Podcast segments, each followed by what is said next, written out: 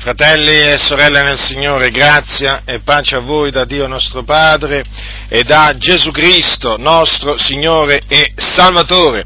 Mi trovo costretto a tornare eh, a confutare eh, gli unitariani o eh, i pentecostali anti-trinitariani.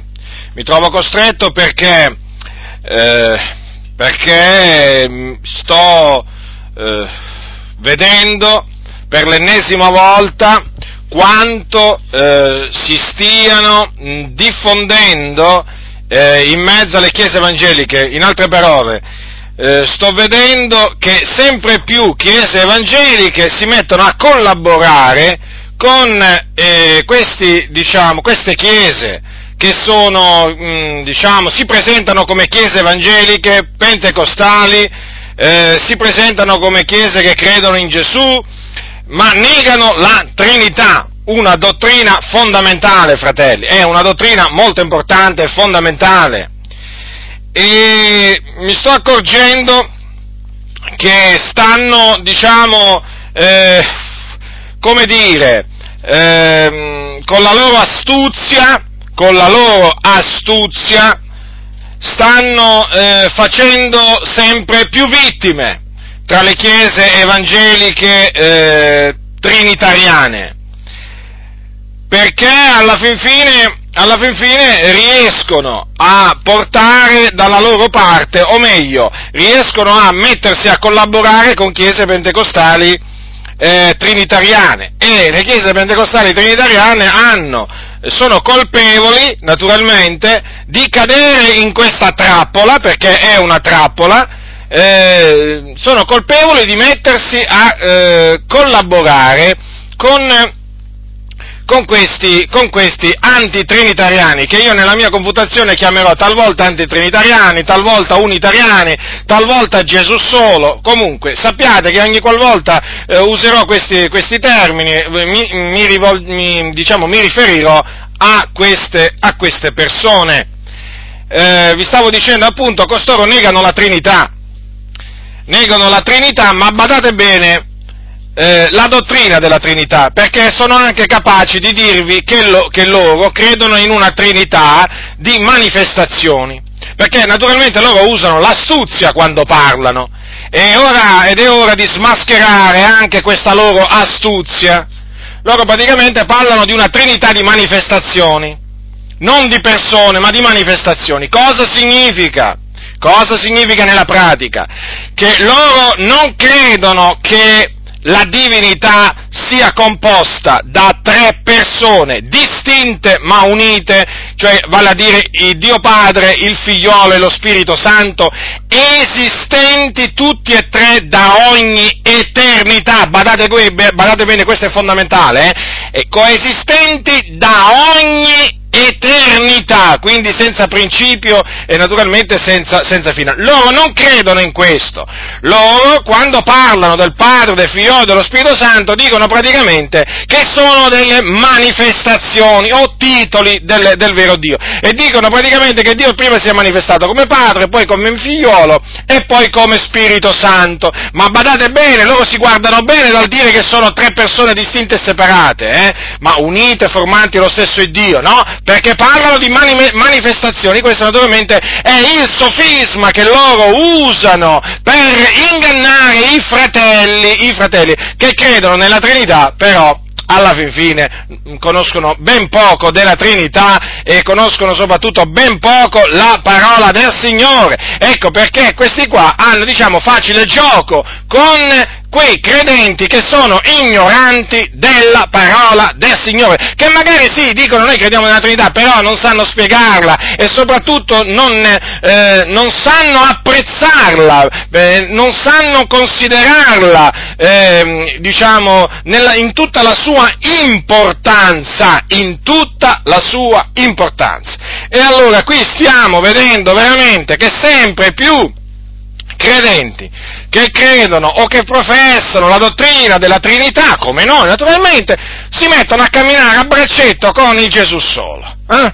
Voglio dire, è, diciamo, eh, da poco che diciamo, da, c'è, diciamo, c'è, la notizia che adesso stanno organizzando questa grande evangelizzazione a, a Palermo, no? questo evento Gesù guarisce, e lì pentecostali trinitariani, pentecostali antitrinitariani, insomma, chiese veramente che professano due dottrine completamente diverse, completamente diverse, una l'opposto dell'altro. Praticamente la dottrina errata è quella di Gesù solo, perché va apertamente contro la parola del Signore, che, che ne dicano questi con le loro ciance, con i loro sofismi, di cui siamo stanchi, veramente siamo stanchi, ma non solamente noi siamo stanchi, ma è il Signore innanzitutto ad essere stanco delle loro ciance, perché sono delle vere e proprie ciance che noi distruggiamo, perché sono dei vani ragionamenti che si elevano contro la conoscenza del Signore e Dio nostro. E dunque qui stiamo vedendo veramente che camminano a braccetto. Non parliamo poi della tenda Cristo la risposta, quelli oramai da anni che collaborano con il Gesù solo, come se niente fosse, come se niente fosse. Perché questo? Perché la dottrina della Trinità sotto la tenda, sotto la tenda, badate bene, benché venga accettata da quelli della tenda, e mi riferisco sia al gruppo 1 che al gruppo 2, non viene considerata, ah, badate bene, non viene considerata una delle dottrine fondamentali, eh? Cosa significa questo? Che appunto loro si sentono liberi in virtù di questo principio, appunto, che loro si sono, si sono creati, a cui hanno aderito, eh? loro praticamente si sentono liberi, dato che non la considerano una dottrina, è importante ma non fondamentale, badate bene, eh? Eh, diciamo che eh, bisogna prestare molta attenzione a come parlano. Certo loro dicono, la dottrina della Trinità è biblica, ma certamente il Padre, il Figlio, sposando tre persone, un solo Dio, Dio. Ma certo, non ti dicono assolutamente niente in contrario, ma qual è il problema? Che non, la, non ritengono, diciamo, questa dottrina fondamentale a tal punto, a tal punto da impedirgli di collaborare con il Gesù solo, perché i Gesù solo negano questa dottrina, la chiamano dottrina diabolica la Trinità, sappiatelo questo, tutti quelli che insegnano la Trinità per il Gesù solo sono persone che insegnano un falso Evangelo, insegnano la falsa parola di Dio, inse- presentano un Dio a tre teste, sappiatelo voi, pentecostali, anche evangelici trinitariani, con chi avete a che fare almeno, non sapete nemmeno con chi avete a che fare. Questa è gente che detesta la dottrina della Trinità e detesta anche i trinitariani. Ma quali, quali trinitariani loro detestano? Quelli che come noi alzano la loro voce, alzano la bandiera in favore della dottrina della Trinità. Ma quei cani muti, incapaci da abbaiare, che sono veramente in abbondanza nelle chiese pentecostali, quelli sono da loro amati, perché stanno zitti, non confutano l'eresia di Gesù solo. Ecco perché stanno assieme, perché praticamente hanno deciso, hanno deciso di non scontrarsi su questo punto, si sono messi d'accordo praticamente, nelle loro stanze segrete, nelle loro stanze segrete cosa si sono detti? Guarda, io non contrasto te, tu non contrasti me, collaboriamo, evangelizziamo, evangelizziamo, evangelizziamo assieme. Ma c'è un piccolo problema, e chiamiamolo piccolo, perché non è piccolo. Questi hanno dimenticato che quando si evangelizza assieme agli unitariani, se si converte qualcuno, dove si mandano? Dove si mandano poi queste anime? Da questa gente che nega la Trinità e che battezza solo nel nome di Gesù, dimenticandosi che Gesù ha detto andate dunque ammaestrate tutti i popoli, battezzandoli nel nome del Padre, del Figliolo e dello Spirito Santo? Da queste persone le mandano già, proprio da queste persone, che si sappia in tutta Italia che questa gente, tra cui anche quelli della tenda Cristo è la risposta, quando si convertono le anime poi le mandano anche in queste comunità dove viene annunziata una parola per pervertita dove viene presentato un Dio che non è l'Iddio della parola del Signore, perché non è, ve lo posso assicurare, è un Dio che si sono creati loro, è un Dio che risale ai primi secoli Cristo, quando appunto è uscito fuori questa eresia! Perché questa eresia che loro professano è un po' come quella dei testimoni di Geova, è vecchia, è vecchia, quella dei testimoni di Geova è quella di Ario, e questa qui, e questa qui c'ha altri, altri genitori, la, la, l'eresia dei Gesù solo, ma siamo sempre alle solite, purtroppo oggi in mezzo alle chiese, i guardiani di Israele, coloro preposti a sorvegliare il gregge del Signore, che cosa fanno? Vedono le false dottrine arrivare, vedono i falsi dottori arrivare, ma stanno in silenzio, questi cani muti, incapaci da abbaiare, che non sanno niente, non capiscono niente, come dice la Sacra Scrittura, e poi ti dicono non ti arrabbiare. Io mi arrabbio invece, ho il diritto, ho il dovere di arrabbiarmi davanti a questa iniquità perpetrata in mezzo al popolo del Signore. Come si fa a non difendere la dottrina della Trinità? Come si fa quando è fondamentale? E quando uno considera che nei primi secoli Cristo la dottrina della Trinità fu difesa, difesa fino veramente alla morte, cioè fu difesa veramente da, da persone, da vescovi di, delle chiese che veramente avevano a cuore la parola del Signore, la difesero contro l'eresia dei Gesù solo che, risa, che c'era già in quel tempo. E invece oggi cosa succede? Questa gente veramente che dice di predicare l'Evangelo, che cosa fa? Che cosa fa? Che cosa fa? Si mette con queste persone che insegnano l'eresia. Insegnano le eresie! Allora loro si sono messi d'accordo. Non scontriamoci, parliamo solo di Gesù. Sì, ma di quale Gesù? Noi parliamo di un Gesù che è solo il figlio di Dio. Loro parlano di un Gesù che è sia il Padre che il figliolo che lo Spirito Santo. Mi pare che sia un Gesù diverso. Mi pare che sia un Gesù diverso. Non è lo stesso Gesù, ma questa gente, questa gente che dovrà rendere conto al Signore, eh? Questi pastori, questi responsabili di tende, eh, che stanno zitti davanti a queste eresie e che collaborano con coloro veramente che le propagano, renderanno conto al Signore. Questo significa che Dio è pronto a castigarli in qualsiasi momento se non smettono di ravvedersi, perché qui le cose sono gravi. Qui non stiamo guardando piccolezze, pagliuzze come le chiamano, qui stiamo guardando veramente cose importanti, Qua abbiamo a che fare con la dottrina, una delle dottrine cardini del cristianesimo, su cui non è ammissibile, non è ammissibile alcun compromesso, come su nessun'altra, nessun'altra dottrina. E voglio dire, su questa dottrina fondamentale, ecco appunto che è nata questa collaborazione. Vergognatevi, vergognatevi e ravvedetevi voi della tenda e tutte voi chiese che collaborate con questi che propagano queste eresie. Ah, si offendono pure quando io le chiamo eresie, sono eresie, sono eresie. E adesso confuteremo queste eresie appunto che loro propagano su Gesù affinché vi rendiate conto che cosa loro dicono veramente di Gesù, quando dicono noi abbiamo creduto in Gesù, noi amiamo Gesù, noi predichiamo Gesù e adesso vediamo quale Gesù predicano,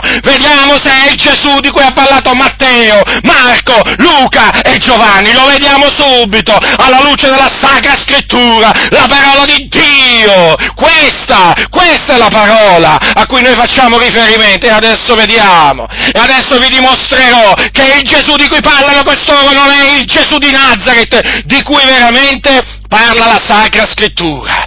Loro si sono fatti un Gesù tutto particolare, naturalmente, chiaramente, avendo aderito a questa eresia, diciamo, era inevitabile. Allora, che cosa loro dicono di Gesù? Che Gesù è il Padre incarnato e quindi, e quindi, dato che appunto loro sostengono che Dio è uno, eh, loro dicono che Gesù è Dio. Allora, che Gesù è Dio siamo d'accordo, ma loro intendono quando dicono che Gesù è Dio, badate bene, che Gesù è il Padre incarnato. Attenzione, non il figliuolo incarnato, ma il Padre incarnato. Allora, dato che c'è un solo, un solo Dio, come dice la Sacra Scrittura, loro sono arrivati a questa conclusione eh, che Gesù è l'unico vero Dio e quindi non ci può essere una persona del Padre e la persona dello Spirito Santo oltre alla persona del figliuolo. Comprendete? C'è solo Gesù. Addirittura un pastore un cosiddetto pastore di questi Gesù solo mi ha detto non so nemmeno cosa significa Gesù solo. Beh, te lo spiego io allora se non lo sai. Te lo spiego io. Fanno i finti come, come si può dire? Sono, fa, diciamo, fanno le persone che, come si suol dire? Sapete quelle persone che fanno finta di non capire, di non sapere? Ma loro lo sanno bene che quello è un soprannome che gli è stato dato sin dall'inizio, solo Gesù, perché loro praticamente ritengono che c'è solo Gesù, no? che Gesù è sia il Padre che il Figlio sposato.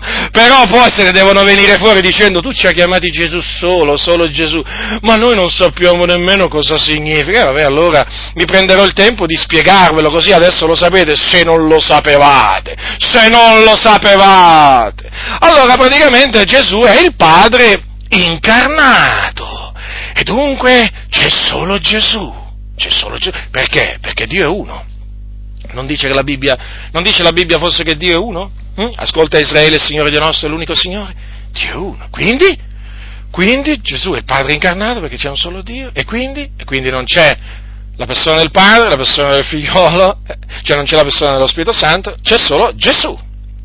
Gesù quindi è sia il Padre che il Figliolo e lo Spirito Santo. Allora qualcuno potrebbe dire, ma allora loro quando leggono nella Bibbia che c'è scritto che eh, il padre e il figliuolo, cioè, come la spiegano questa, questa diciamo, terminologia? Ma c'è anche un sofisma per questo? C'è un sofisma per ogni cosa. Loro praticamente dicono che eh, qua, il, diciamo, ehm, quando c'è il termine padre, allora eh, diciamo, la Bibbia si riferisce, si riferisce alla divinità, alla divinità di Gesù. Quando invece usa il termine figlio, si riferisce all'umanità. Comprendete? Quindi il padre indica il termine padre quando Gesù diceva il padre mio, il padre vostro. Lì Gesù intendeva dire la divinità, la divinità di Gesù. Quando invece usava il termine figliolo si riferiva all'umanità di Gesù, cioè praticamente a Gesù uomo non Gesù Dio.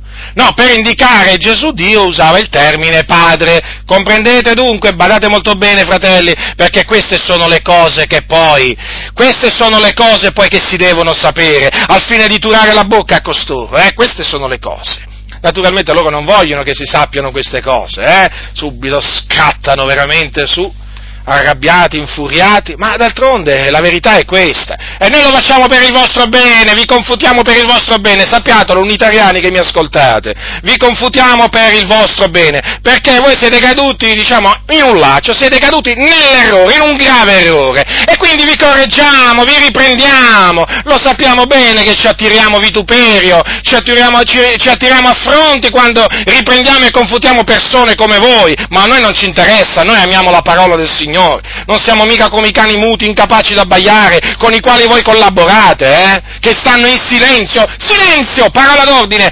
Silenzio sulla Trinità, eh? Mi raccomando, eh? No, no, noi non faremo silenzio. Noi non staremo in silenzio dinanzi a voi che propagate queste falsità, queste menzogne. Noi vi tureremo la bocca fino a che avremo un, avremo un alito di vita. Vi tureremo la bocca come abbiamo iniziato a fare, così continueremo a fare. Non non illudetevi, non illudetevi.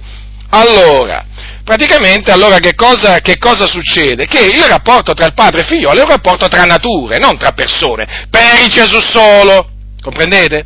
Allora, quindi, per loro, il figliuolo, loro lo spiegano anche in questa maniera, che è la, è la carne, capite? O l'umanità, per cui, per cui, attenzione, per loro il figliuolo di Dio ha avuto un inizio. E quando ha avuto questo inizio? Nel seno di Maria, quando fu concepito. Qualcuno dirà come? Allora non credono che il figliuolo esisteva prima di essere concepito nel seno di Maria? No, non ci credono. Loro non credono nella eterna esistenza del figliuolo di Dio come persona, come persona distinta dal Padre. Allora, come intendono appunto quei, quelle, diciamo, quell'espressione nel principio era la parola, la parola con Dio, la parola era Dio? Ma loro semplicemente hanno, hanno, dicono così, che ehm, praticamente lì quando si parla di parola si intende un piano, cioè praticamente la parola non era una persona ma era il piano di Dio. E comprende, comprendete, cercate di capire, mettete tutte queste cose assieme, collegatele in cuor vostro e poi vedete, e poi vedete il Gesù che esce fuori appunto da tutte queste, diciamo, cose, cose eh, menzognere che loro dicono, comprendete? Quindi loro negano, negano la eterna esistenza, o meglio, l'eterna preesistenza del figliuolo di Dio. Mentre noi diciamo che il figliuolo esisteva prima di essere concepito,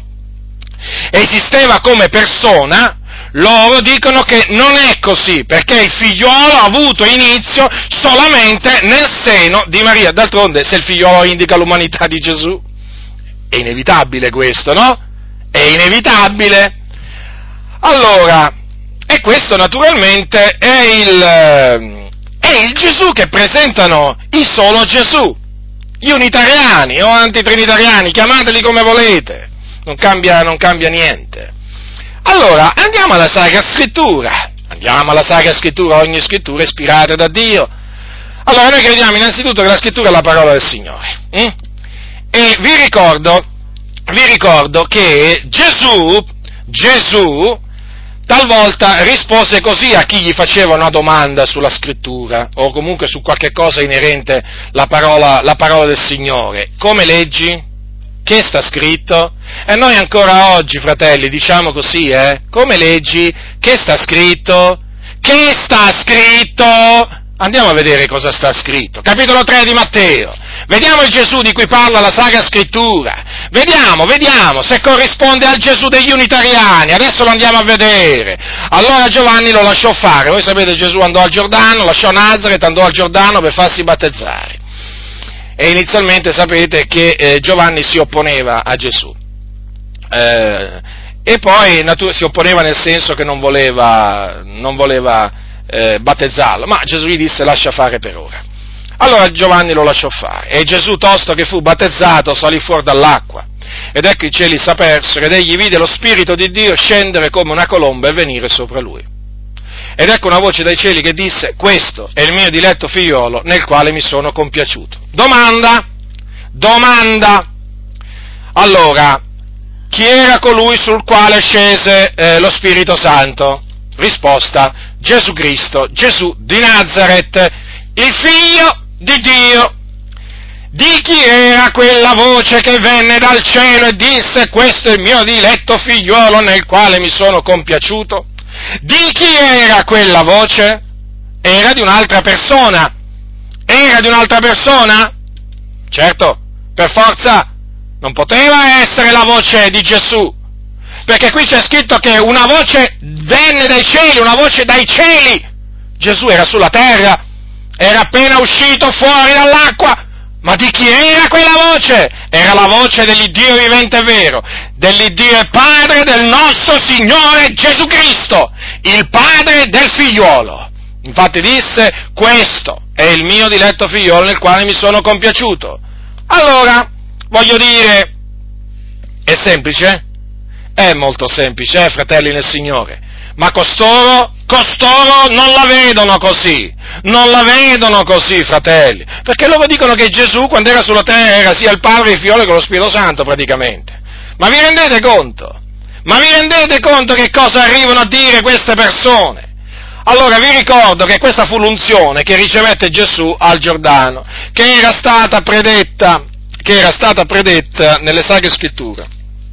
Al capitolo, sì, al capitolo, nel Salmo 45, ascoltate che cosa dice il salmista per lo Spirito tu ami la giustizia e odi l'impietà. Qui si sta riferendo al figliolo di Dio. Perciò il Dio, l'Iddio tuo, ti ha unto d'olio di letizia a preferenza dei tuoi colleghi. Notate dunque, il figliolo viene chiamato Dio, ma qui c'è scritto anche mm, l'Iddio tuo ti ha unto. Quindi, quanti Dio ci sono? No, c'è un solo Dio. Ma qui, naturalmente, c'è il padre che unge il figliolo. E questo è nel Salmo 45, versetto 7. Quindi, il padre ha unto il figliolo, o si può dire, si può dire Dio ha unto Gesù Cristo, lo ha unto, lo ha unto di Spirito Santo. Ora, vedete dunque, non ci sono più dei, ma c'è un solo Dio. Allora qualcuno dirà, ma allora l'unità o l'unicità di Dio di cui parla la Sacra Scrittura non è una unicità indivisibile? No, non è una unicità indivisibile, nel senso che la divinità non è formata solo da una persona, ma da tre persone. Praticamente è una unità scomposita. È un po' come quando nella Bibbia c'è scritto l'uomo lascerà suo padre e sua, ma- sua madre e si unirà a sua moglie e due diventeranno una sola carne, i due saranno una sola carne. No? Voglio dire, è evidente che sono una sola carne, ma rimangono due persone separate, separate.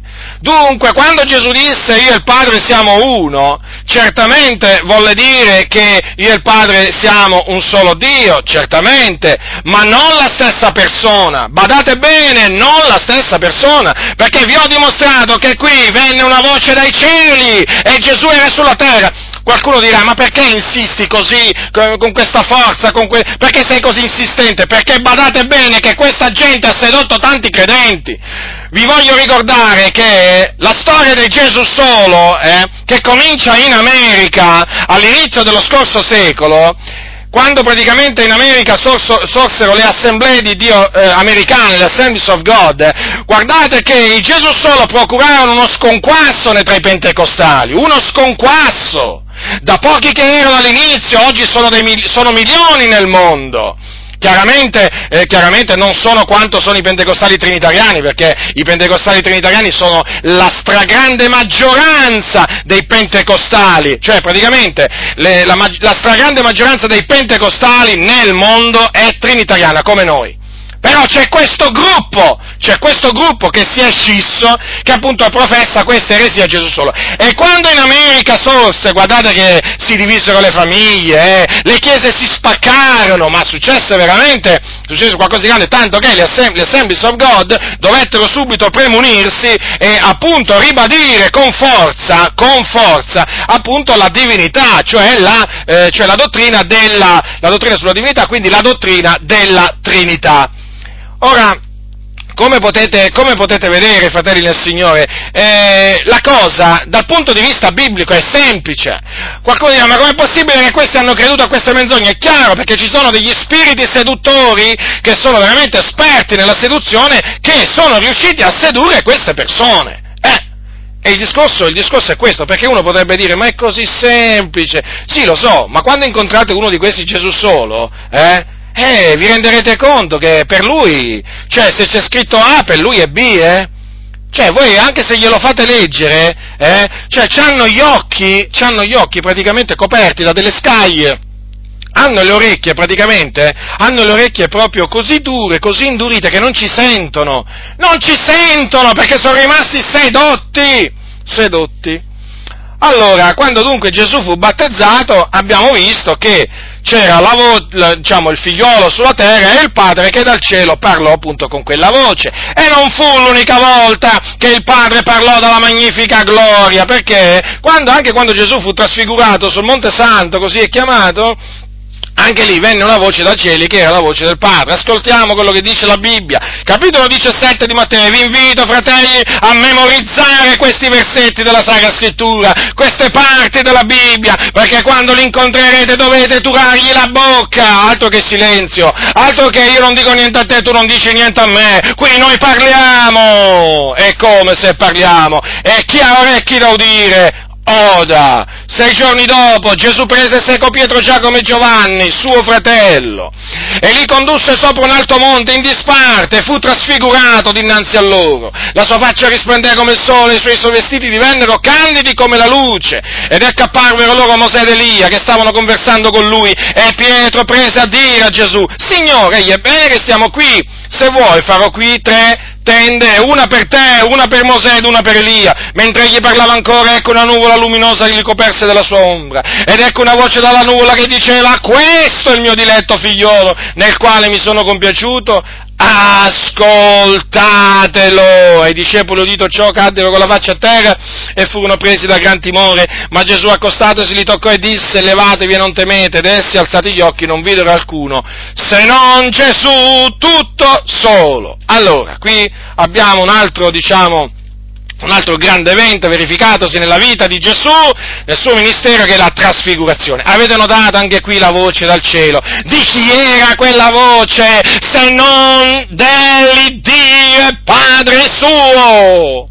Era praticamente la stessa voce, eh, era la voce della stessa persona appunto che parlò al Giordano la voce dell'Iddio e Padre suo. Quindi, vedete ancora la distinzione tra il padre e il figliolo? Non, quella non fu la voce del figliolo, non fu la voce del figliolo, fu, ma poi che avrebbe, cioè, che, come, si, come si potrebbe dire che quella era la voce del figliolo di Dio? Quella era la voce del padre, di un'altra persona. Questo è il mio detto figliolo nel quale mi sono compiaciuto, ascoltatelo. Non è che parlò la natura divina di Gesù gli parlò una persona divina distinta da Gesù, e il cui nome è l'Iddio e Padre suo, o l'Iddio d'Abramo, di Isacco, di Giacobbe, Yahweh. Ecco chi ha parlato, ecco chi ha parlato, e dunque è evidente, è evidente che Gesù non è il Padre, la Bibbia così dice, fratelli, così noi leggiamo, così dobbiamo credere, non dobbiamo credere alle loro menzogne, non dobbiamo credere alle loro menzogne. Allora, è chiaro, è chiaro che queste persone, devo dire, devo dire sono, sono, molto, sono molto astute.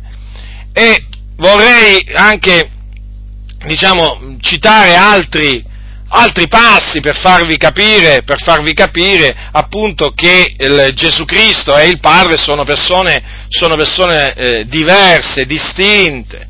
Gesù non è anche il Padre, Gesù è il figliolo del Padre e il Padre è un'altra persona. Allora Paolo ai, Roma, ai, ai Corinzi, ascoltate che cosa dice, parole molto semplici. Quando gli dice ai santi di Corinto, nessuno dunque si gloria degli uomini, perché ogni cosa è vostra, Paolo, Apollo e Cefa, il mondo. E la vita e la morte, le cose presenti e le cose future, tutto è vostro, e voi siete di Cristo, e Cristo è di Dio.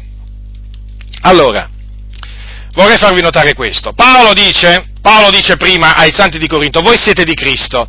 Allora, domanda, domanda, se Paolo dice ai santi, di, eh, se dice a noi che noi siamo di Cristo, siamo Cristo noi?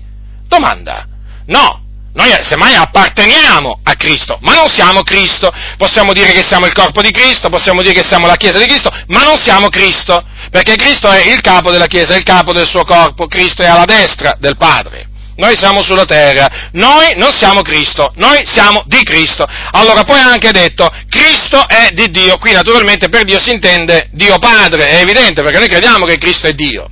Allora, quando qui dice che Cristo è di Dio Padre, cosa vuole dire allora? Che Cristo è Dio Padre? No, non può essere, ma che Cristo appartiene a Dio Padre. Mi pare evidente? Non è evidente? Per noi sì. Per noi che ci vediamo, grazie a Dio, ma queste persone non ci vedono, non ci vedono e si offendono eh, quando gli dici che non ci vedono e non ci sentono, ma è la verità. Speriamo veramente, speriamo veramente che il Signore li illumini, gli dia di rientrare in loro stessi, perché veramente a me dispiace, a me dispiace vederli e sentirli in questa situazione. Mi dispiace. Io non prendo alcun piacere nel vedere le persone dare retta alle menzogne, non prendo alcun piacere. Il mio piacere è solamente nel vedere le persone che camminano nella verità, si attengono alla verità e poi naturalmente che escono dall'errore in cui sono caduti. Allora lì sì. Poi vi vorrei, fare, vi vorrei, citare un passaggio di Giacomo. Giacomo, attenzione. Giacomo chi era? Il fratello del Signore. Cosa ha detto Giacomo?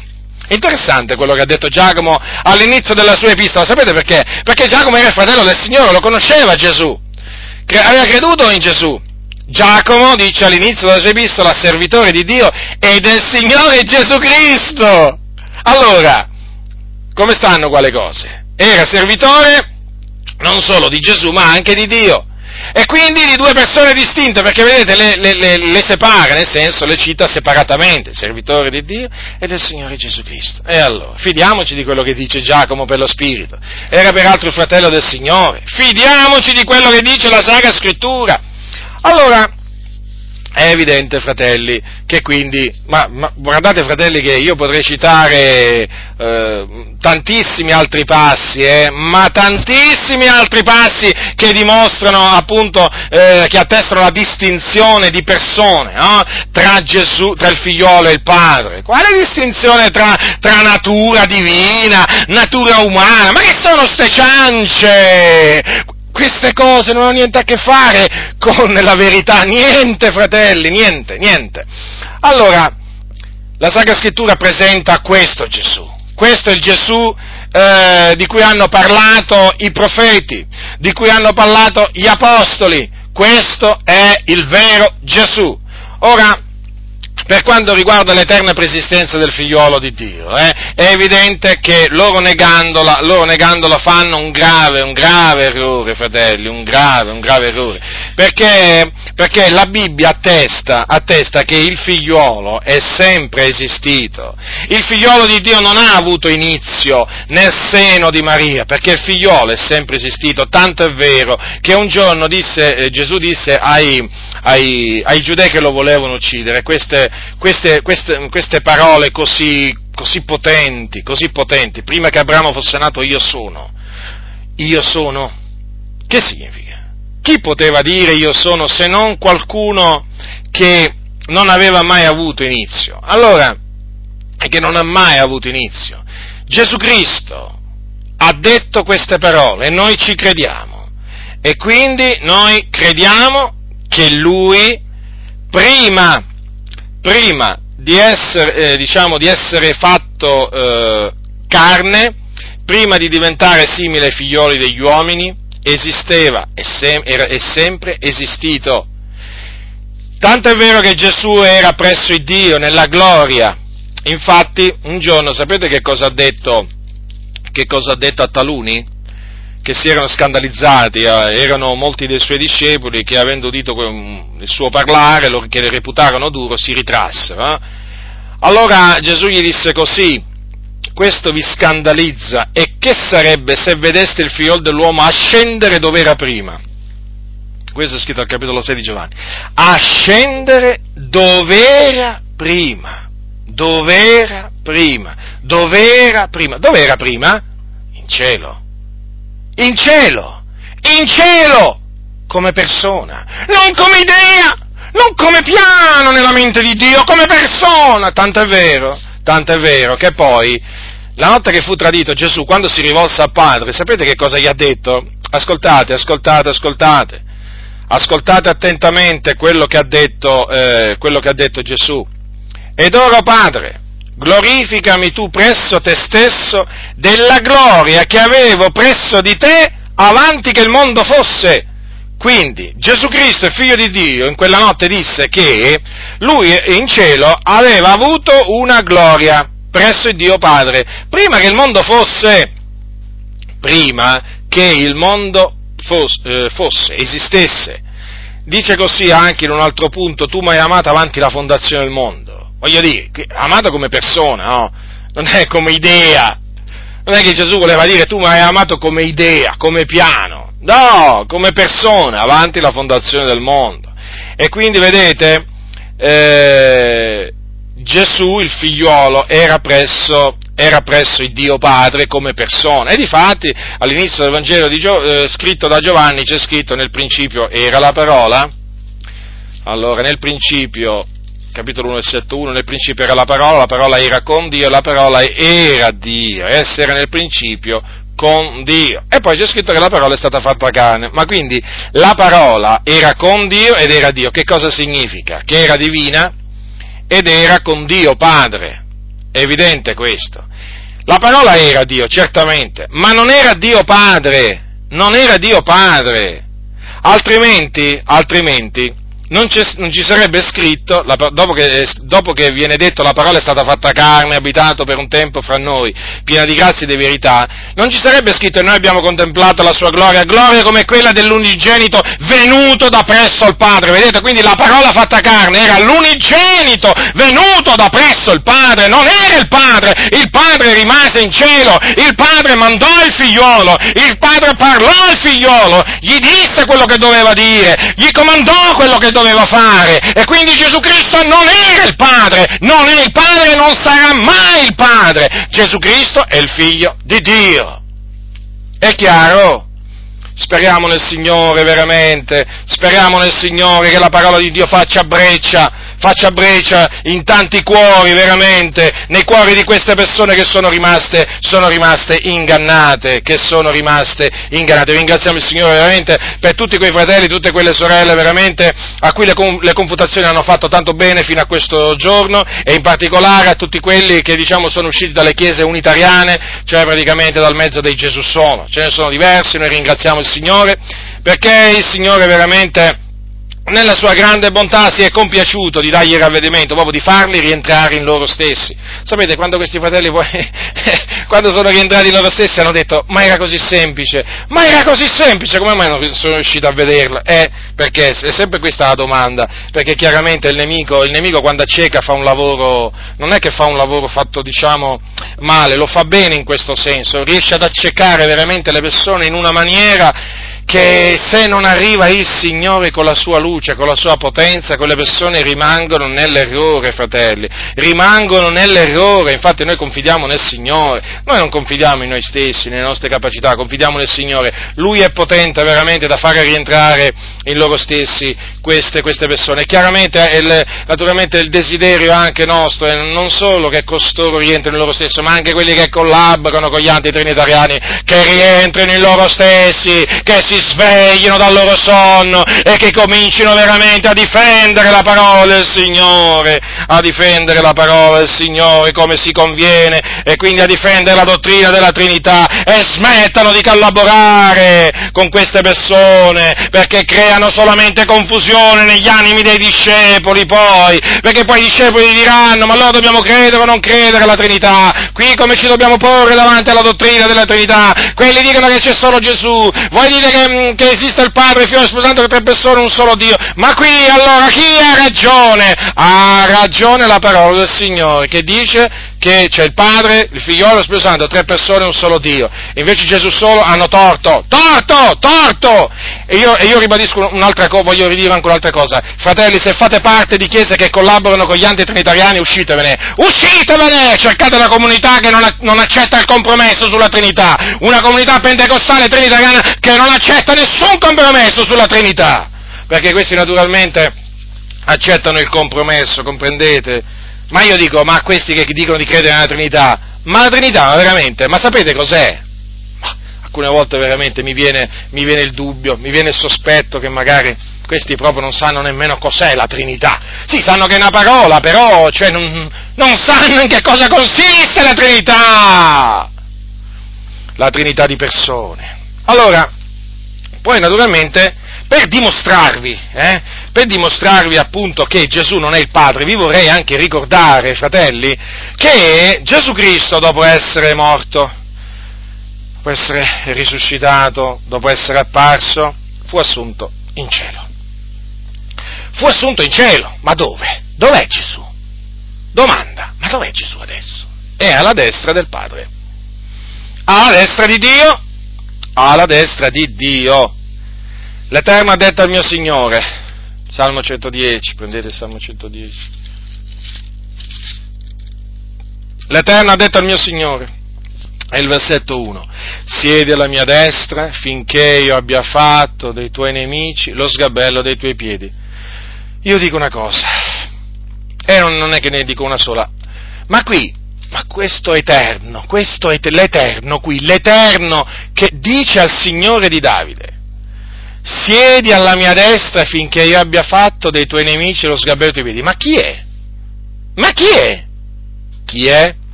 È il Padre. È il Padre. Due persone distinte, notate, infatti il Padre poi ha fatto sedere il suo figliolo alla sua destra, dove egli, dove egli è seduto, dove egli è seduto, infatti che sia il Padre è confermato agli ebrei, no? Quando gli dice a qual degli angeli disse egli, cioè Dio Padre, mai siedi alla mia destra finché io abbia fatto dei tuoi nemici lo sgabello dei tuoi piedi? Vedete, a chi mai Dio Padre ha detto queste parole se non al suo figliolo?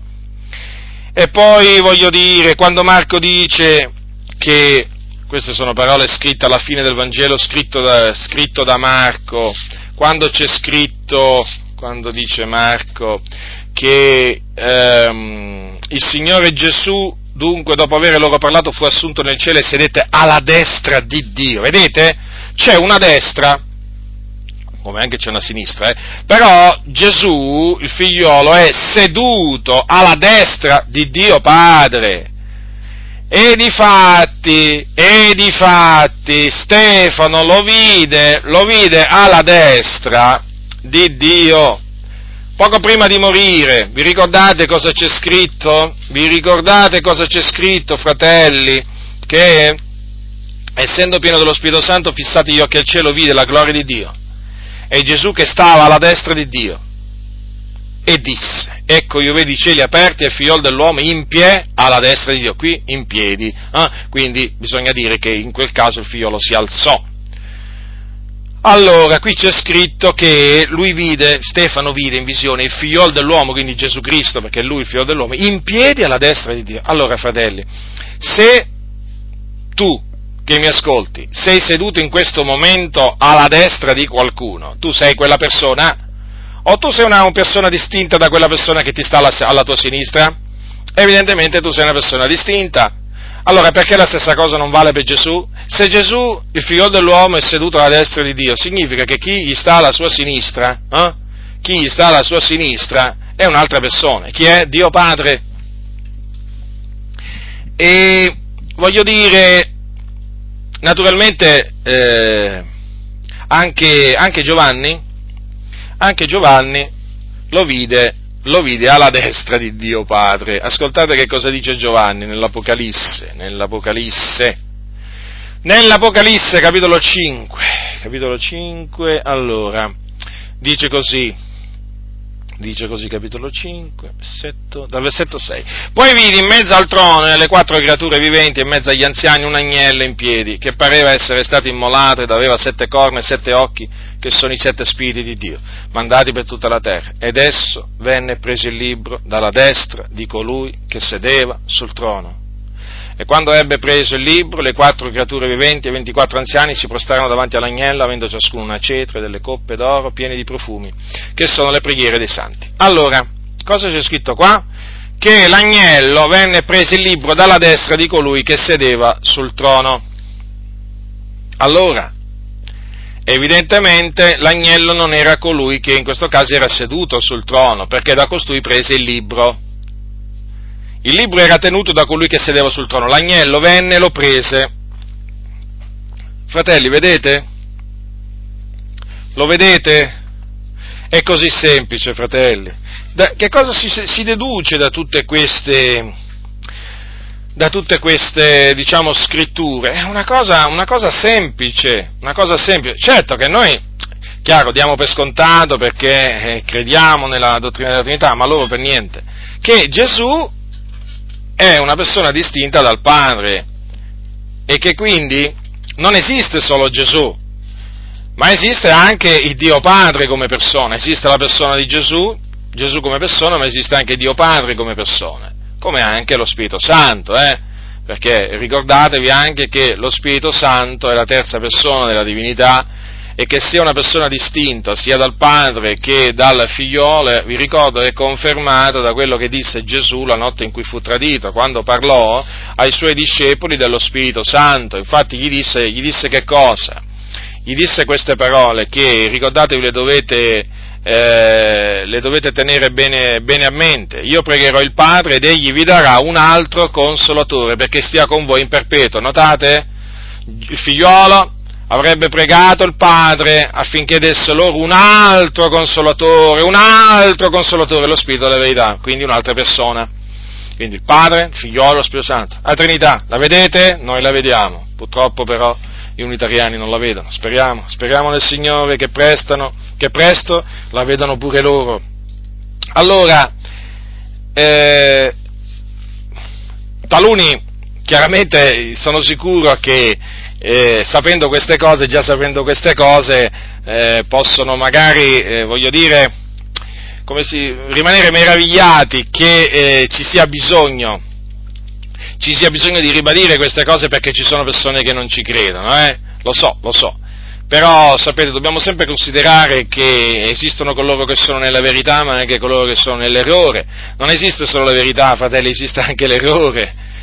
E quindi noi dobbiamo aiutare quelli che sono nell'errore, capite che li dobbiamo aiutare, non è che ci dobbiamo compiacere, diciamo, in noi stessi e rallegrarci che siamo nella verità e, diciamo, e, e finisce lì. No, no, fratelli, dobbiamo aiutare quelli che sono nell'errore. Se voi foste al loro posto, vi faccio questa domanda, se voi foste al loro posto, non amereste che qualcuno vi venisse a dire guarda che hai sbagliato, guarda che sei stato ingannato, guarda che non è così, perché la Bibbia dice così, la Bibbia dice così, eh? non amereste che qualcuno vi verrebbe, vi verrebbe veramente a esortare, eh, a spiegare con le sacre scritture, come stanno realmente le cose e quindi, e quindi tutte le cose che voi volete che gli uomini facciano a voi, fatele voi pure a loro.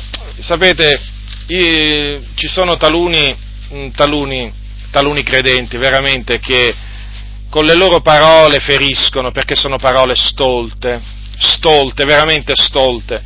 Non comprendono veramente, non comprendono l'utilità confutaz- della confutazione loro non si rendono conto cosa significa stare nell'errore o se lo sono dimenticati. Guardate, credetemi fratello, a me mi si spezza il cuore. Quando un credente dimentica che è stato nell'errore per parecchio tempo, ma per esempio se eri un cattolico romano prima, e dove eri tu? Dove eri tu? Non eri nell'errore? Ma dove, dove, dove pensi che, che, ti trovavi prima? Eh? Al? Quando eri un cattolico romano, quando ti andavi a confessare al prete, a i tuoi, a, a raccontargli i tuoi peccati, anche i più intimi? O quando recitavi l'Ave Maria? Dove pensavi di essere? Eri in una fossa di perdizione, fratello, sorella. Comprendi? Eh, e Dio ha mandato qualcuno ad annunziarti Cristo Gesù, unica via di salvezza. E allora? La fede viene dall'udire, l'udire sia per mezzo della parola di Cristo e il Signore ti ha salvato. Allora, cerca di ricordarti dove eri, cerca di ricordarti il bene che ti ha fatto quel giorno, quel fratello, quella sorella che ti ha parlato di Gesù. Cerca di ricordartene, perché pure tu eri nell'errore. E allora voglio dire, quando ti ricordi quando ti dicevano, ma guarda che l'Ave Maria è idolatria, guarda che le statue sono idoli, te lo ricordi? Spero che te l'abbiano detto, eh? spero che tu non abbia incontrato quei credenti che ti parlano, ti parlano, solo di Gesù nel senso che non vogliono fare polemica, perché loro non vogliono fare polemica, no, no, no, la, pole, la, polemica la fanno solo con noi, però con i cattolici, i testimoni di Geo, i morboni, gli unitariani, loro, loro niente polemica, con me però non mancano occasioni di fare polemica, ma comunque sia. Voglio dire, ricordati dove eri, allora eh, bisogna, bisogna, considerare quindi che chi è nell'errore oggi, chi, chi è nell'errore oggi ha bisogno di uscire da quell'errore. Eh? Mm. È vittima di un inganno, è vittima di un inganno. E noi dobbiamo aiutarli, dobbiamo aiutarli, perché il Signore ci ha posto in questo, in questo mondo eh, per aiutare il nostro prossimo. Eh? Quindi noi proclamiamo l'Evangelo, ma dobbiamo anche confutare gli errori nella speranza che chi ha dato retta all'errore poi esca dall'errore. È necessario tutto ciò. Gli apostoli lo facevano, gli apostoli lo facevano, gli apostoli lo facevano. E naturalmente potrei fare tanti altri esempi. Quindi, voglio dire, pensa, fratello, sorella, a quelli che sono ancora nell'errore. Pensa a quelli che hanno bisogno di conoscere la verità. Ecco perché è necessario, è necessario raggiungere queste anime, confutando l'errore, confutando l'errore, nella speranza che si ravvedono, che riconoscono la verità. E quindi la domanda è questa, se tu fossi al loro posto, vorresti che qualcuno si prendesse del tempo, eh? si prendesse la briga, eh? avesse dello zelo eh? per venirti a dire, eh? Frate- eh, uomo, donna, guarda che sei nell'errore, eh? Sei nell'errore perché le cose stanno in un'altra maniera, esci da queste chiese? Sicuramente tu mi diresti sì, certo, e allora? E allora? E allora cerca il bene di queste anime e parla, parla, anche se verrai odiato, anche se verrai disprezzato, calunniato, parla, perché queste anime non si rendono conto, non si rendono conto, talvolta non si rendono conto nemmeno di quello che dicono, sono proprio così insensati, né, non si rendono conto né di quello che fanno né, né di quello che dicono alcuni di loro, eh? sono proprio veramente accecati, accecati. E allora considerate sempre che loro hanno bisogno, hanno bisogno come qualsiasi, qualsiasi altra persona che è caduta nel, nell'errore. Ora, voglio dirvi anche un'altra cosa. Generalmente quando, quando si parla, quando si parla con, eh, con, gli antitrinitariani, e se non si parla ti scrivono, eh, uno dei passi naturalmente che loro citano più di tutti eh, è quello, sono le parole che Gesù disse a Filippo. Prendiamo le parole che Gesù disse a Filippo, perché naturalmente è uno dei loro cavalli di battaglia, almeno dal loro punto di vista è un cavallo di battaglia, sarà pure un cavallo di battaglia, ma è un cavallo perdente però, nel senso l'interpretazione che loro danno, perché la parola in se stessa è parola santa, ma l'interpretazione, la spiegazione che loro danno a questo passaggio è proprio un cavallo perdente, è un cavallo zoppo, un cavallo, è un cavallo veramente che non si regge in piedi. Allora, capitolo 14, capitolo 14 di Giovanni, allora, allora così, eh, Filippo gli disse, Filippo gli disse, capitolo 14, versetto 8. Filippo gli disse, Signore, mostraci il Padre e ci basta. Gesù gli disse, da tanto tempo sono con voi e tu non mai conosciuto Filippo. Chi ha veduto me ha veduto il Padre. Come mai dici tu, mostraci il Padre? Non credi tu che io sono nel Padre e che il Padre in me? Allora, Ecco, ecco appunto le parole che loro prendono per sostenere che Gesù era il Padre. Allora, chi ha veduto me ha veduto il Padre. Qualcuno potrebbe dire, ma allora Gesù è il Padre? Eh, non può essere. Non può essere, altrimenti Gesù non avrebbe, de- non avrebbe parlato il Padre mio che è nei cieli. Eh, o il Padre vostro che è nei cieli quando parlava ai suoi discepoli. Non avrebbe parlato in questa maniera. Allora, che cosa intendeva dire? Che cosa intendeva dire Gesù? L'ha spiegato lui. Che lui era nel Padre e che il Padre era in lui. Ma attenzione, questo non significa che Gesù era il Padre e il Padre era Gesù. No. No, fratelli. Per spiegarvi questo, ve lo spiego in questa maniera. Noi siamo in Cristo è Cristo in noi, ma noi non siamo Cristo.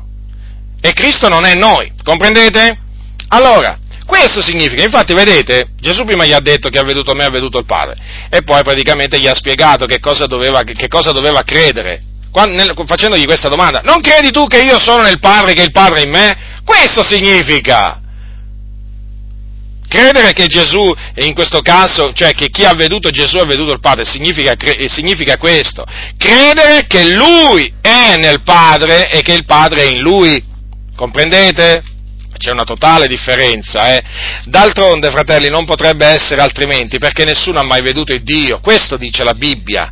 Questo dice la Bibbia. Allora, vi voglio ricordare, vi voglio ricordare questo, che, eh, che Giovanni, Giovanni il discepolo che Gesù amava, eh, voi sapete che vide Gesù, toccò Gesù, parlò con Gesù e vi voglio ricordare che quella sera, o meglio quella notte, era con Gesù, con Filippo, eh, con Toma, capitolo 4 per intenderci, capitolo 14 Giovanni.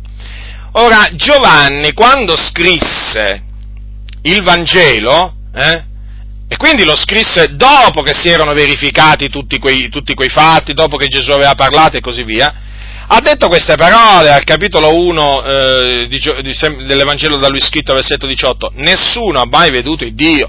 L'unigenito figliolo che è nel seno del Padre è quel che l'ha fatto conoscere. Come mai dice nessuno ha mai veduto il Dio?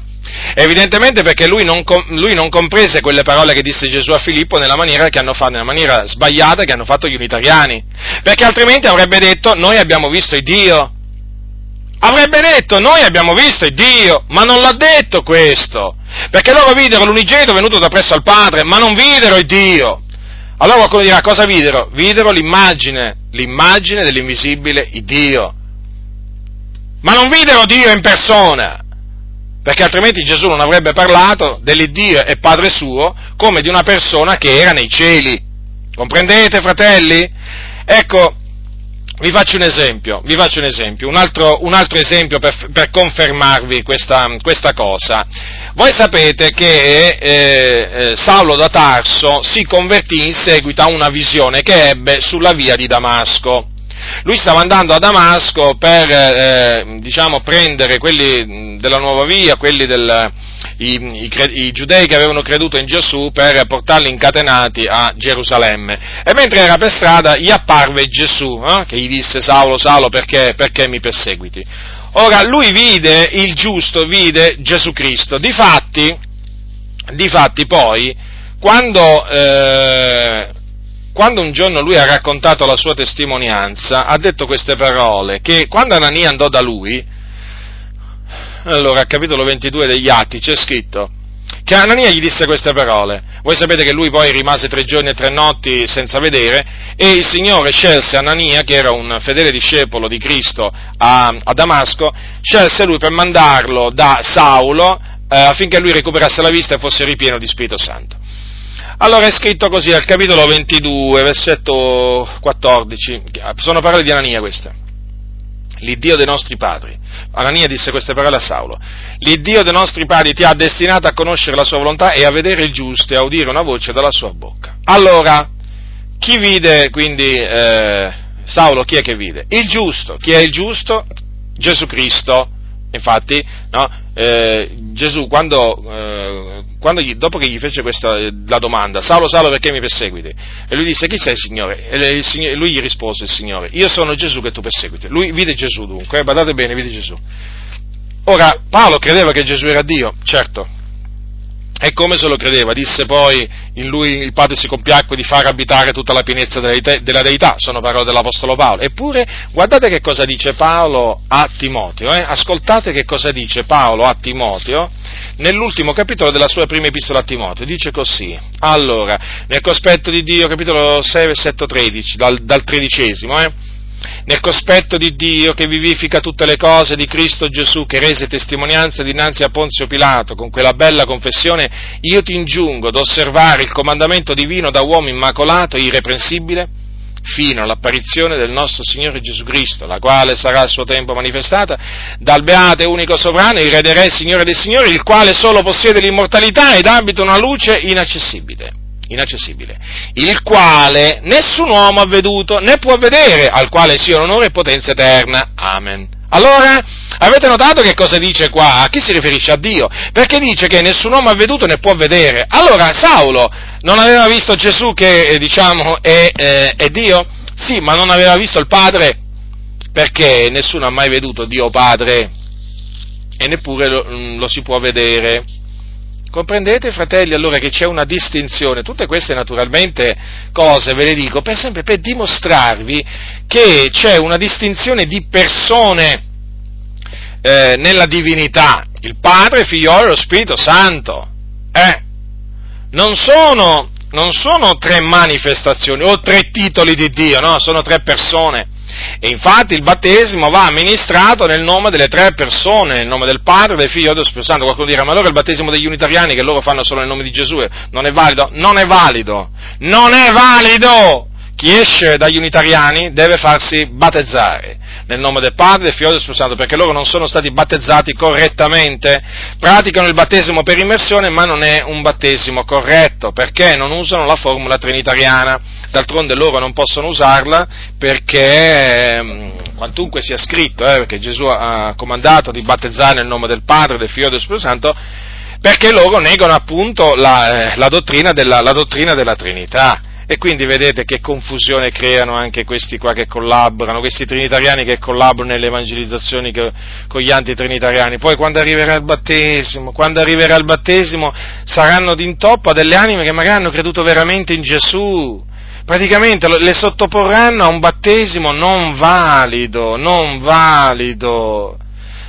E perché nascono queste alleanze? Perché nascono queste alleanze che non si devono fare? Sempre per, per eh, interessi materiali, non spirituali, sempre per interessi materiali, perché per svariate ragioni che adesso non sto qui a enumerare, però non c'entra niente l'amore per la verità in queste collaborazioni, non c'entra niente, stanno assieme per interessi Ma come si fa a stare assieme a persone veramente che, che, dicono le cose che vi ho prima detto? Ma come si fa? Ma io veramente vorrei fare questa domanda a quelli della tenda, a queste chiese che così, a cuor leggero, collaborano con gli antitrinitariani. Ma come fate a collaborare con persone che dicono che il termine padre si, eh, diciamo, indica la divinità eh, di Gesù, mentre il termine figliolo la sua umanità, che il figliolo è la carne o l'umanità di Gesù, che, che, che praticamente il rapporto tra padre e figliolo è il rapporto tra due nature, non tra due persone. Ma mi volete spiegare?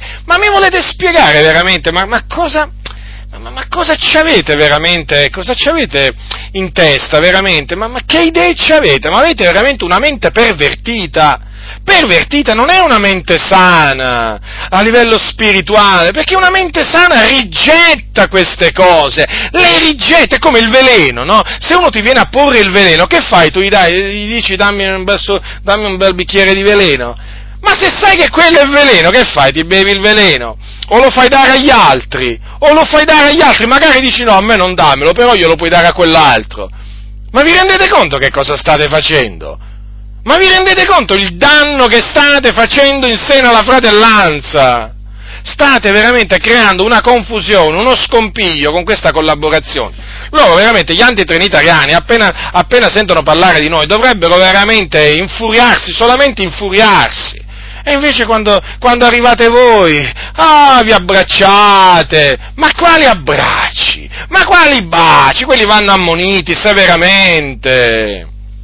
Che tristezza, che tristezza, che tristezza, che tristezza. Dunque, vedete, fratelli nel Signore, che cosa, quale assurdità, quale assurdità dicono eh, gli antitrinitariani o i Gesù solo alla luce della Sacra Scrittura, perché vi ho dimostrato, vi ho dimostrato alla, alla luce della Sacra Scrittura che loro, che loro eh, erano, erano, grandemente, e badate bene, badate bene che questa loro eresia ha avuto non solamente delle nefaste conseguenze sul battesimo in acqua, perché come vi ho detto loro battezzano solo nel nome di Gesù, perché escludono le altre persone, eh? la persona del Padre e dello, e dello Spirito Santo, ma anche sulla dottrina della salvezza, anche sulla dottrina della salvezza, vi accenno brevemente che cosa dicono in, in linea generale gli anti eh, gli antitrinitariani. Ora, siccome che Gesù è anche lo Spirito Santo, no? Che cosa dicono loro? Che se uno non ha ricevuto lo Spirito Santo inteso come battesimo con lo Spirito Santo, non ha Gesù. Comprendete? Siccome che nel Nuovo Testamento l'espressione essere eh, ricevere lo Spirito Santo e essere battezzati con lo Spirito Santo sono espressioni che indicano la stessa esperienza, cioè il riempimento di Spirito Santo con l'evidenza di parlare in lingue, loro inevitabilmente che cosa sono portati a dire? Che siccome che lo Spirito Santo è Gesù, chi non ha ricevuto lo Spirito Santo, inteso come battesimo con lo Spirito Santo con l'evidenza di parlare in lingue, non ha ricevuto Gesù Cristo. Quindi se uno ha creduto in Gesù, se, badate bene, se uno ha creduto in Gesù ma non è ancora stato battezzato con lo Spirito Santo, con l'evidenza di parlare in lingue, non è salvato. Non è salvato, cioè non è nato di nuovo. Perché per loro il battesimo con lo Spirito Santo, in linea generale, eh, eh, badate bene, sto parlando, in linea generale tra gli antipentecostali tra, tra gli antitrinitariani è così. C'è solo una minoranza che, diciamo, insegna come insegniamo noi, però in massima parte insegnano così, d'altronde sono costretti, è inevitabile che devono insegnare pure quest'altra menzogna. E quindi loro che cosa dicono praticamente? Che fino a che un credente non parla in lingue non è salvato.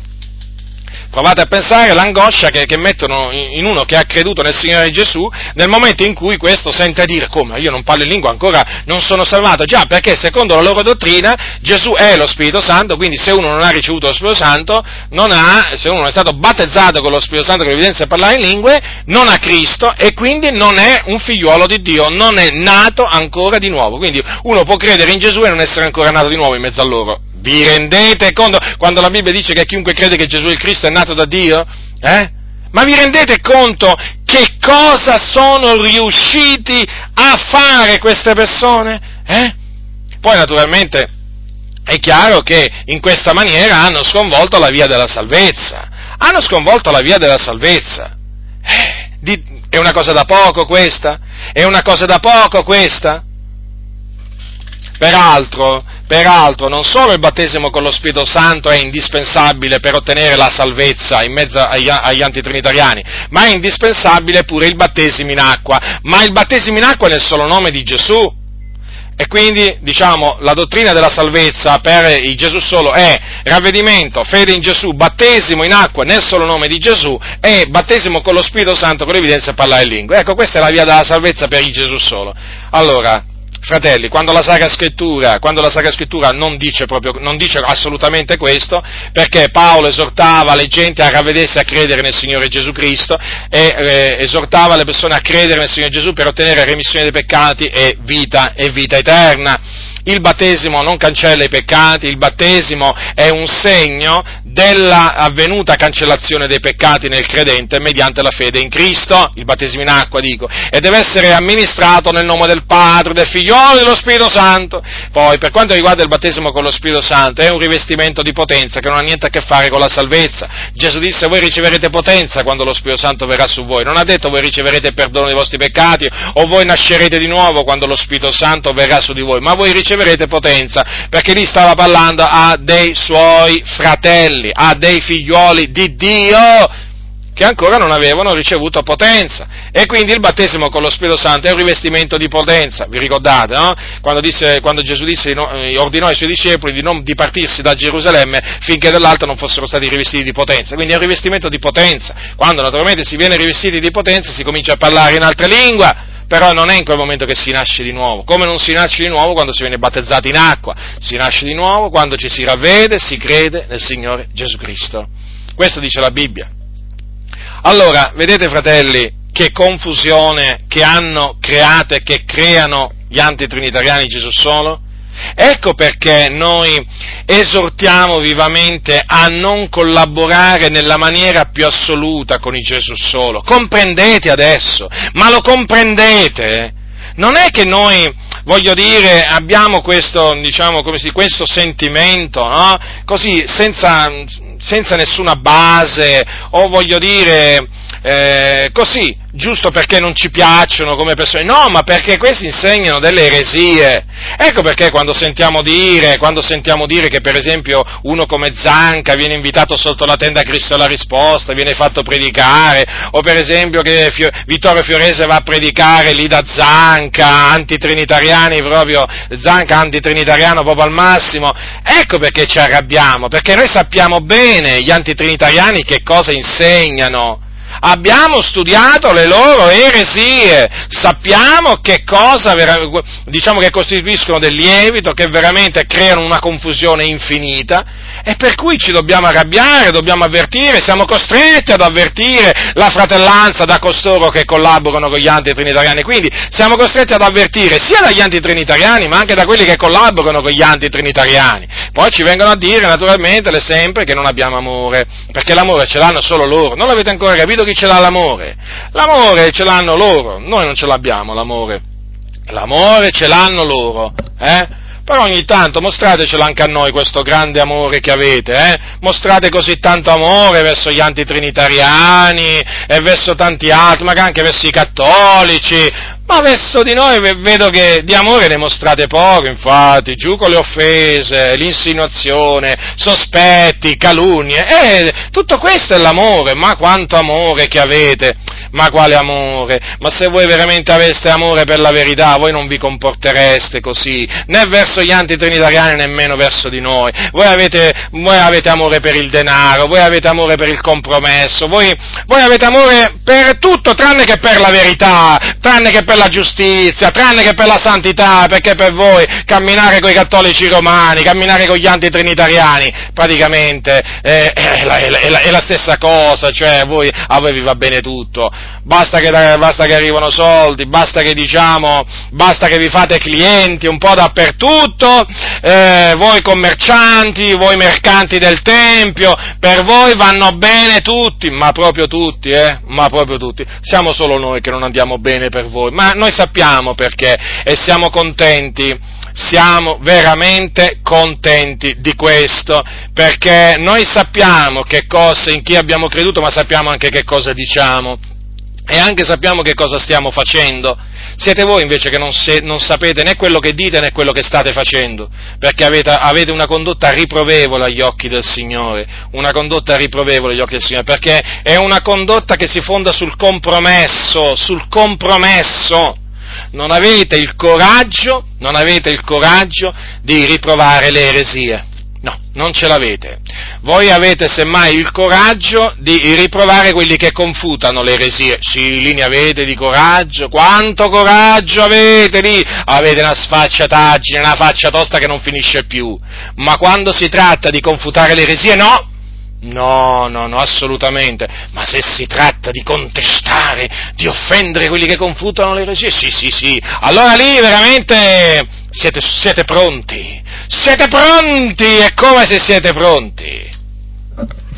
Continuate, continuate a essere così pronti perché comunque sia sappiate che tutta questa vostra prontezza la distruggeremo, la continueremo a distruggere, ad annullare mediante la Sacra Scrittura. Continuate, continuate a aprire la bocca contro la verità, continuate a fare compromessi, continuate, continuate, perché tanto noi continueremo, continueremo a confutare i vostri compromessi, le vostre alleanze che sono riprovevoli con costoro quindi vedete fratelli la ragione per cui è necessario, è necessario stare veramente lontani dagli antitrinitariani, ammonirli, riprenderli, eh? perché questi qua hanno sconvolto tutto, hanno sconvolto la divinità, hanno sconvolto la via della salvezza, eh, hanno sconvolto il battesimo in acqua.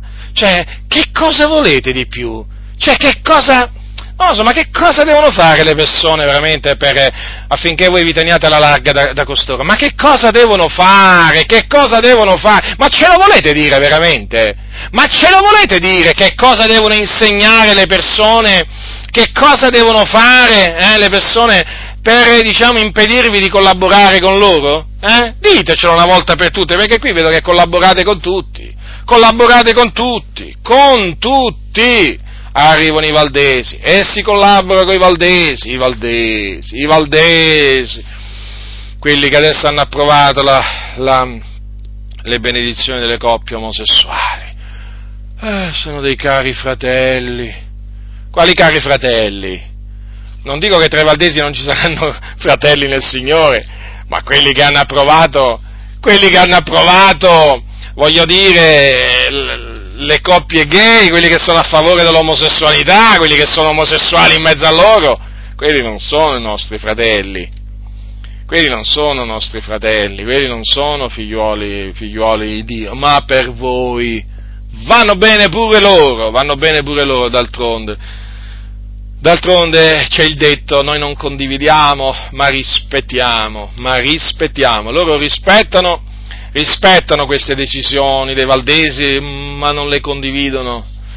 È una vergogna veramente sentire parlare oggigiorno in questa maniera, è una, è una vergogna. Lo, ve lo immaginate Gesù dire, dire ai farisei, io non condivido, non condivido la vostra tradizione, ma la rispetto Provate solo a immaginarvi questo, ma io non riesco nemmeno a, immaginar, a immaginarlo, perché Gesù sapeva che i farisei con la tradizione avevano annullato la parola di Dio e Gesù non aveva nessun rispetto verso la, la dottrina dei farisei con la quale avevano annullato la parola del Signore. Ma oggi, oggi nelle chiese si rispettano pure le eresie.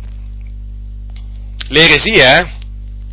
E di conseguenza, naturalmente, si può camminare a, a braccetto con, con gli eretici, con i disordinati, con i corrotti, tanto parlano di Gesù. Basta che uno parla di Gesù e via! Dai, andiamo a evangelizzare, arriva il cattolico, carismatico cattolico, parla di Gesù, dai, andiamo subito col cattolico, magari c'è il rosario in tasca, capito? Magari voglio dire, tra un'evangelizzazione e, e, un'altra recita, recita un'Ave Maria, dai, dai, andiamo a evangelizzare, dai, qui parliamo di Gesù, non, non stiamo a considerare le cose che ci dividono, consideriamo le cose che ci uniscono. Oh, mai nessuno che dice che bisogna considerare pure le cose che ci dividono, oh. Eh, bisogna considerarle come, eh? Quello c'ha il rosario in tasca, c'ha la Madonnina, c'ha la Madonnina in tasca, c'ha, voglio dire, una bella medaglina, una bella medaglia di San Cristoforo che lo protegge, voglio dire, e noi quindi silenzio, eh? silenzio, possiamo pure andare a evangelizzare i cattolici romani. Dai, andiamo sotto le tende, sotto le tende degli infuocati, come si chiamano quelli? Infuocati per lo spirito, dello spirito, non mi ricordo esattamente, no? Con una statua di Maria a destra, un crocifisso a sinistra, dai, andiamo là con loro perché anche loro parlano di Gesù. E quindi si va con i carismatici cattolici romani. E poi si va con, eh, con, eh, con gli antitrinitariani. E poi vanno e poi vanno coi valdesi, e chi rimane qua? Chi rimane? Adesso arriveranno fra poco pure i mormoni, alla fine pure i mormoni parlano di Gesù. Vabbè, Gesù si è sposato a Cana di Galilea, Gesù dei mormoni, sì, si è sposato a Cana di Galilea, era poligamo, eh vabbè però dai, cioè, voglio, non stiamo a considerare sempre le cose che ci dividono, su, dai, eh, voglio dire, guardiamo le cose che ci uniscono anche con i mormoni, no? Che ci unisce con i mormoni? Che ci unisce con i mormoni? Niente voglio dire. Poi arriveranno pure i testimoni di Geova fra poco, ma mi sa che i testimoni di Geova è più dura perché loro si rifiutano, si rifiutano appunto di mettersi con, con, gli, con, con, gli, evangelici. Non sono gli evangelici che, che, si rifiutano magari di mettersi con i testimoni di Geova, eh? si metterebbero pure con loro. Ma sono loro, sono loro, sono i testimoni di Geova che rifiutano in questo caso. Ma poi che altro? Ma sicuramente, sicuramente ormai basta che uno arriva e menziona il nome Gesù e va tutto bene va tutto bene, perché purtroppo oggigiorno, oggigiorno c'è questo tremendo inganno in mezzo, in mezzo alle chiese, che basta che uno parla di Gesù e si può collaborare con lui, lo si può chiamare fratello, cioè veramente hanno sconvolto veramente tutto, hanno sconvolto tutto. È chiaro che con coloro che hanno questo sentimento non si può nella maniera più assoluta collaborare e quindi non è che vi esorto a non collaborare con gli antitrinitariani, ma vi esorto anche a non collaborare con quelli che sono trinitariani ma collaborano con gli antitrinitariani, perché costoro non amano la verità, perché se amassero la verità, ma vi rendete conto? La verità, la verità va amata, fratelli, la verità va amata. La verità non è che va, va amata quando, quando si vuole o quando fa comodo la verità va sempre amata e poi va amata tutta la verità, non solo una parte della verità, non solo una parte della verità, fratelli. Ecco perché dico che da bisogna, anche da costoro bisogna guardarsi, perché con il loro comportamento, con le loro parole, con i loro ragionamenti mostrano di non amare la verità. Lo so, sono parole dure, però i fatti, i fatti lo dimostrano, i fatti lo dimostrano. Quindi state molto attenti, fratelli, in questo, in questo periodo così difficile così difficile, state molto attenti e guardatevi da questi Gesù solo antitrinitariani, ricordatevi, chiedete, una delle, delle prime cose, chiedete subito se, chiedono, se credono nella Trinità, quando magari diciamo, incontrate una comunità pentecostale o una comunità che si dice evangelica, una delle prime domande che dovreste fare è questa, credete nella dottrina della Trinità? Eh? Cioè in Dio uno e trino ma tre persone, tre persone, Padre, Figlio e Spirito Santo da, esistenti da sempre, eh? credete in questo? Perché se vi cominciano a, a, a rispondere sì, Dio si è manifestato prima come Padre, poi come Figlio, poi come Spirito Santo, beh, lì sapete di avere a che fare con un antitrinitariano, eh? Sì, magari vi diranno Gesù è Dio, però, però, ecco, allora in questo caso qua ritiratevi subito, non abbiate niente a che fare, a che fare con costoro, riprendeteli, esortateli. E poi se vorranno ascoltarvi bene, se no lasciateli, lasciateli dove sono. E naturalmente eh, anche nei confronti di quelli che collaborano con gli antitrinitariani, benché credano nella Trinità, anche, anche, verso, di, anche verso, di loro, verso di loro dovete avere delle parole anche a loro dovete riprendere, perché meritano una riprensione, meritano una riprensione perché, perché in questa maniera, in questa maniera si, si alleano con, con, persone che presentano un, un Gesù diverso, che presentano un Gesù diverso, una divinità sconvolta, sconvolta, ma poi peraltro assurda, ma assurda. Cioè, loro, loro non si rendono conto ma eh, noi facciamo di tutto per fargliene rendere conto di questo. Cioè, loro dicono che noi abbiamo un Dio a tre teste, ma io voglio dire, ma il loro, il loro, il loro Dio, il loro Dio, cioè veramente se voi lo considerate per un momento, ma che Dio è? Cioè praticamente un Dio che parla con se stesso. Cioè Gesù quando era sulla terra con chi parlava? Con se stesso. Cioè la sua natura... Ma, ma, io vi voglio fare riflettere le assurdità che dicono costoro. La Trinità non è una dottrina assurda. La dottrina assurda è quella di Gesù solo. Perché nel momento in cui uno vi viene a dire che il Padre era la divinità di Gesù, e il figliolo era la sua carne, la sua umanità, allora uno dice, ma allora quando, quando il figliolo pregava al padre cosa succedeva? Che la, la, natura umana, la, natura umana, si rivolgeva alla natura divina, l'uomo si rivolgeva, si rivolgeva a chi? Al, a, a, Dio, cioè, ma che, che assurdità, vi rendete conto fratelli? Guardate, è triste, è triste. Quindi ammonite coloro che sono degni di ammonizione, non vi lasciate spaventare naturalmente dallo sprezzo che avranno verso di voi non vi lasciate intimidire, eh, non vi scoraggiate, andate avanti, perseverate, perché questa è la verità, questa, va, questa verità è, è preziosa, perché la verità è preziosa e va difesa, fratelli, va difesa. Ricordatevi questo, la verità non, non va solo amata, ma va anche difesa, o meglio, va difesa, va difesa se, se la si ama, vorrei dire magari in questa maniera vorrei porre la cosa. La verità, se la si ama, la si difende. Eh, è, è, normale. E se non la si difende, vuol dire che non la si ama. Eh, voglio dire, è così semplice, fratelli, ma veramente così semplice. Quindi nessuno vi seduca con vani ragionamenti, rimanete attaccati, lo ribadisco, rimanete attaccati alla dottrina della Trinità, perché è perfettamente biblica. Io pregherò il Padre, disse Gesù, ed egli vi darà un altro consolatore. Eh? Quindi il Padre, il Figlio e lo Spirito Santo. Un solo Dio, tre persone distinte e unite. Eh, avete visto che Gesù infatti era una persona distinta dal Padre, il figliolo era una persona distinta dal Padre nei giorni della sua carne e tuttora è una persona distinta dal Padre. Perché? Perché dopo essere risorto è stato assunto in cielo e si è seduto alla destra della maestà, cioè alla destra di Dio Padre. La grazia del Signore nostro Gesù Cristo sia con tutti coloro che lo amano con purità incorrotta. Amen.